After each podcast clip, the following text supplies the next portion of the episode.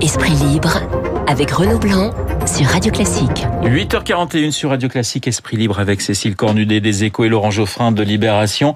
Euh, vous venez d'écouter la, la, revue de presse de David Abiker qui s'étonnait finalement que euh, l'attaque euh, de, de, de, Bayonne ne soit pas en, en, en, première page à la une euh, des quotidiens nationaux. Effectivement, on les retrouve, euh, on retrouve ces, ces, cette, ce titre à la une des quotidiens régionaux, mais pas nationaux. Alors, Laurent, vous qui dirigez Libération, est-ce que vous avez une explication oui, logique à nous donner explication.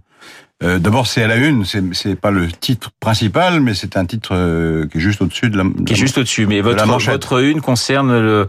Euh, un oui, parce qu'on avait préparé ce qu'on appelle un événement, un début de journal sur les grands mouvements sociaux qui agitent euh, un certain nombre de pays autour du globe. Donc, et on a manqué de temps pour faire beaucoup plus. C'est-à-dire qu'on a fait une page, on a expliqué ce qui s'était passé, etc. Mais on attendait d'avoir des confirmations, et on était prudent, parce qu'il vaut mieux être prudent dans ces ouais. circonstances. Et donc, on n'avait pas de quoi nourrir une manchette totale. Enfin, c'est de, de la, tambouille, tout ça, hein, c'est de la technique. Mais c'est ça qui explique la chose. C'est pas du tout le fait qu'on ait sous-estimé quoi que ce soit dans cette matière. Cécile, on, on a parlé, toute, évidemment, la classe politique a, a, a condamné euh, évidemment cette attaque de Bayonne. Il y a un seul parti qui a parlé d'attentat, c'est le Rassemblement national. Bah oui, parce qu'il y a un danger pour elle dans ce dans, dans cet attentat ou dans cette attaque, c'est que l'auteur est un ancien de ses membres.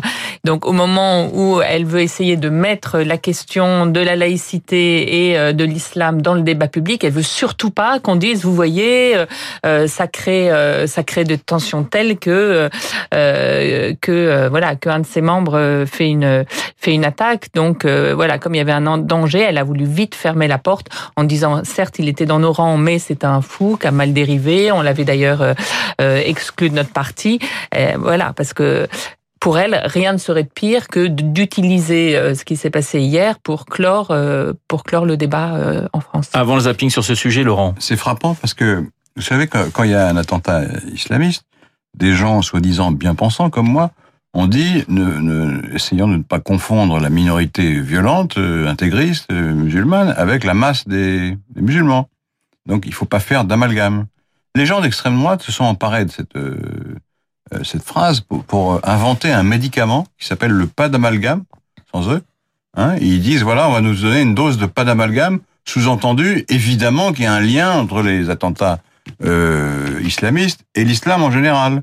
Et, ils se moquent des gens qui essayent de faire la distinction, ce qui veut dire qu'ils ne veulent pas faire la distinction, et qu'ils veulent effectivement mettre en cause non pas directement les personnes, mais enfin l'islam en général, dans le cas des attentats terroristes. Alors là, il y a un attentat qui est commis par un ancien membre du Front National, avec les mêmes idées hein, que celles du Front. Simplement, le, Front National a toujours été un, un, parti légaliste, et a toujours réprouvé la violence. Et donc ils disent, ah, attention, pas d'amalgame entre le Front National et l'action euh, euh, insensée, criminelle d'un ancien candidat. Donc il faut bien faire la séparation. Donc dans un cas, il faut bien faire la séparation, et dans l'autre, il faut essayer, au contraire, de montrer qu'il y a une continuité entre l'islam et l'islamisme. Donc voilà, il y a, il y a oui, il y a, une, il y a, un paradoxe là, il y a une ironie des choses. Alors ce sujet, bien sûr, euh, est, est, très commenté ce matin sur euh, d'autres radios. Manuel Valls était sur Inter. Voilà ce qu'il dit à propos de cette attaque de Bayonne. Tout discours, toute théorie, toute parole, à un moment ou l'autre, peut produire de la violence. Pas toujours, mais la théorie, les théories notamment qui portent de la violence, du rejet, de, de la haine, nous le savons depuis Sorel, portent à un moment ou l'autre le passage à l'acte, nous le savons. Voilà, Adrien Quatennens, lui, était sur France Info, député de la France Insoumise du Nord, même sujet. Euh, le signal qui est envoyé, c'est celui maintenant de l'apaisement. Moi, ce qui m'intéresse par-dessus tout, et face aux défis auxquels nous sommes confrontés, c'est l'unité du peuple français. Voilà. Et je crois que cette unité, elle a été mise à mal ces dernières semaines par des discours qui ont accentué la confusion. Où on est passé, souvenez-vous-en, d'un débat sur l'immigration au lien très rapidement fait avec la religion. La religion et, et sa critique légitime elle-même confondue avec le communautarisme, confondue avec la radicalisation ou le terrorisme, alors que tout ça sont des sujets qu'il faut traiter avec raison. Cécile, comment vous sentez cette société française aujourd'hui? On sent une tension euh, très forte. Il y a ce sondage qui est paru dans le journal du dimanche, euh, donc il y, a, deux jours, euh, disant que 8 Français sur 10 estimaient que la laïcité était en, danger. On, sent effectivement cette société un peu fracturée aujourd'hui. Ah, bah, c'est sûr qu'il y a une partie de, la population qui voit l'islam comme une menace et, la, théorie et adhère au fond à la théorie du grand remplacement en disant du coup il faut mettre mettre des barrières euh, plus fortes. Mais 8 Français sur 10, ça veut dire qu'on dépasse largement, j'allais dire, le, C'est un sondage. Ça, 8 Français sur 10, c'était quoi exactement la question? Estime que la laïcité aujourd'hui est en danger. Alors c'est vrai que la question pas la est même vague, question. bien sûr. C'est pas du tout la même question. Et c'est vrai, est-ce que on reste à la lecture initiale de la laïcité ou est-ce qu'on considère qu'il y a une évolution telle de cette religion qu'il faut euh, durcir euh, la laïcité. C'est un peu ce que vient de dire euh, Marlène Schiappa. Le problème d'Emmanuel Macron, c'est que dans ses troupes même, on n'est pas exactement euh, pareil.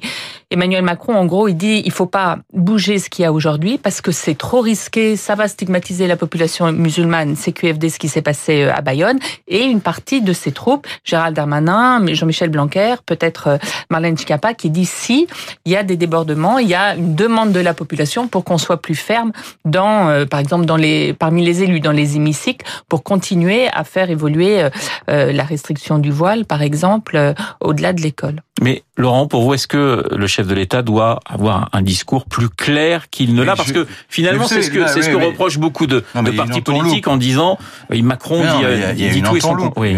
On dit c'est pas clair, mais c'est très clair. Par exemple, on dit les, les, les, les sorties scolaires, c'est pas clair, mais c'est extrêmement clair, c'est autorisé. Vous, prenez le guide de la laïcité qui a été euh, fourni euh, par l'éducation nationale, donc euh, l'autorité de facto de Monsieur Blanquer. il est écrit noir sur blanc que les mères accompagnantes ont le droit d'avoir un foulard, d'avoir un signe religieux. Elles ont le droit. C'est clair. Quand on dit c'est pas clair, c'est parce qu'on veut changer la loi. Alors on accuse l'adversaire de confusion, d'obscurité, etc., parce qu'on a un projet caché qui est de, de, de, de, de taper sur les musulmans, encore une fois. Et à force de le faire, ça finit par échauffer les esprits. C'est ça qui est inquiétant. Parce que à chaque fois qu'il y a. Parce que vous avez bien vu la séquence qu'on vient de vivre. Il y a un attentat extrêmement violent à la préfecture de police, démarre un débat sur le voile. Mais le rapport, il, y a, toujours des rapports, tout un rapport avec tout. Enfin, c'est, une, fois qu'on aura interdit les foulards dans les sorties scolaires, on pense vraiment que le terrorisme va reculer. Mais qu'est-ce que c'est que c'est, ridicule comme. Donc, si je vous comprends bien, il, a, il a raison, Katnas. C'est une confusion complète. Par exemple, l'exemple du, du communautarisme. Qu'est-ce que ça veut dire? Alors, ça peut vouloir dire, euh, c'est des communautés qui vivent à part. Moi, je pense que la communauté qui vit le plus à part, c'est la communauté chinoise. Personne n'en parle, à juste titre d'ailleurs, parce qu'ils sont très pacifiques, ils sont très sympas, et ils font, ils font leur boulot, il n'y a aucun problème. Mais c'est vrai qu'ils vivent un peu à part. Donc ils sont communautaires. Donc il faudrait lutter contre eux dans ce cas-là. Qu'est-ce que ça veut dire? Le, euh, le communautarisme, c'est quand une communauté revendique des, des lois spéciales. Est-ce que c'est le cas de tous les musulmans? Non. C'est pas vrai du tout. Mais personne, Laurent, personne ne dit que, que, tous les musulmans conseil, sont... Le Conseil français du culte musulman accepte la loi de, de 2004 et la loi de 2010 sur le foulard. Qu'est-ce qu'on va encore la changer? Ça va? On, on, a déjà, on a la loi la plus restrictive dans cette matière. Donc pour vous, Macron n'a pas besoin de s'exprimer là-dessus. Moi, je veux bien qu'on rouvre la question sur la loi de 1905. Je vous préviens, c'est la boîte de Pandore. Mm. Vous aurez tout le monde contre vous, et à juste titre, parce que vous allez dire, bon, euh, il faut qu'on, il faut qu'on contrôle la nomination des imams. Bon, on va, on va revenir au Concordat de Napoléon Ier. C'est ça qu'on veut?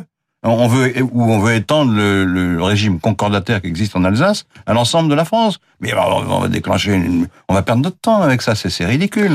La difficulté de euh, d'Emmanuel Macron, c'est que je pense qu'il pense exactement comme euh, Laurent Geoffrin, mais que certains de ses ministres ne pensent pas comme lui.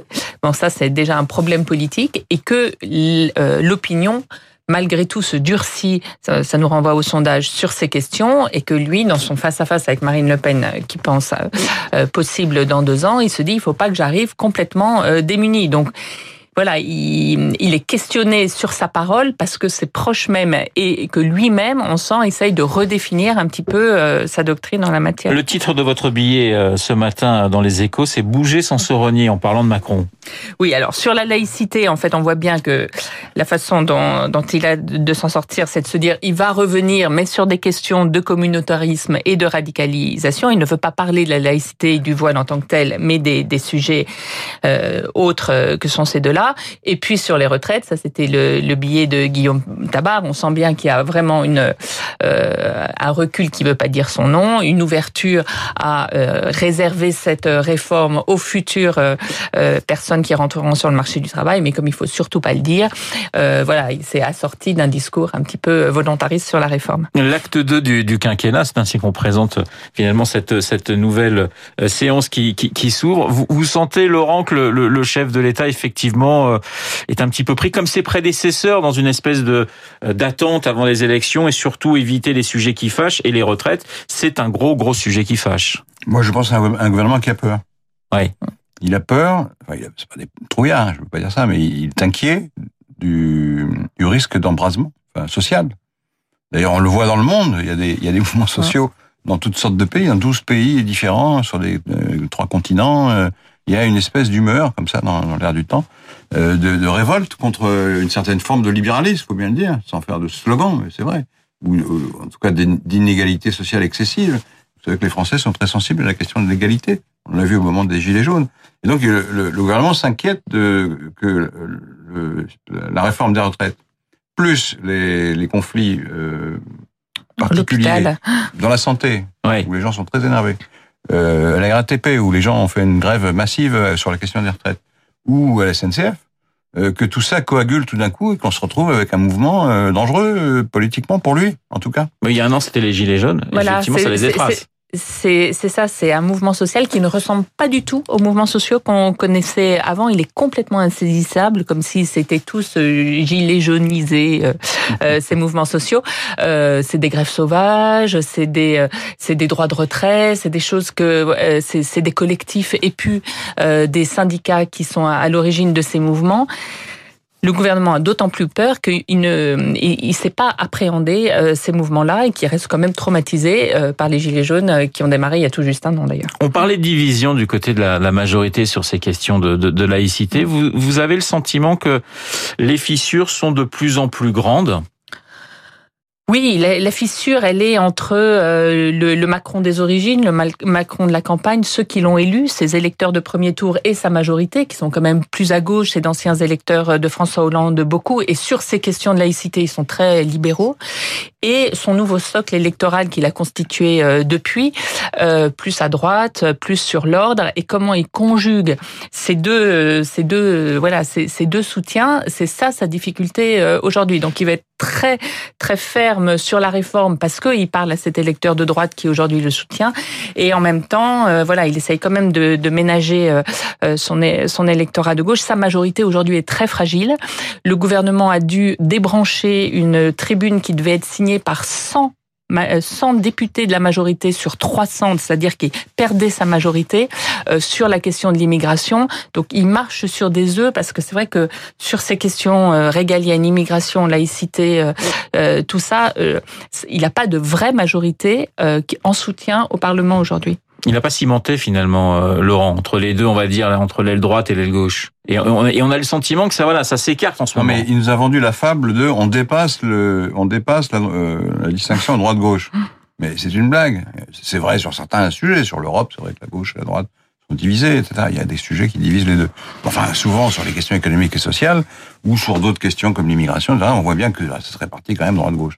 Et, et, alors, ce, ce, ce mouvement euh, qui prétend dépasser la, droite et la gauche, a maintenant une aile gauche qui s'est constituée officiellement.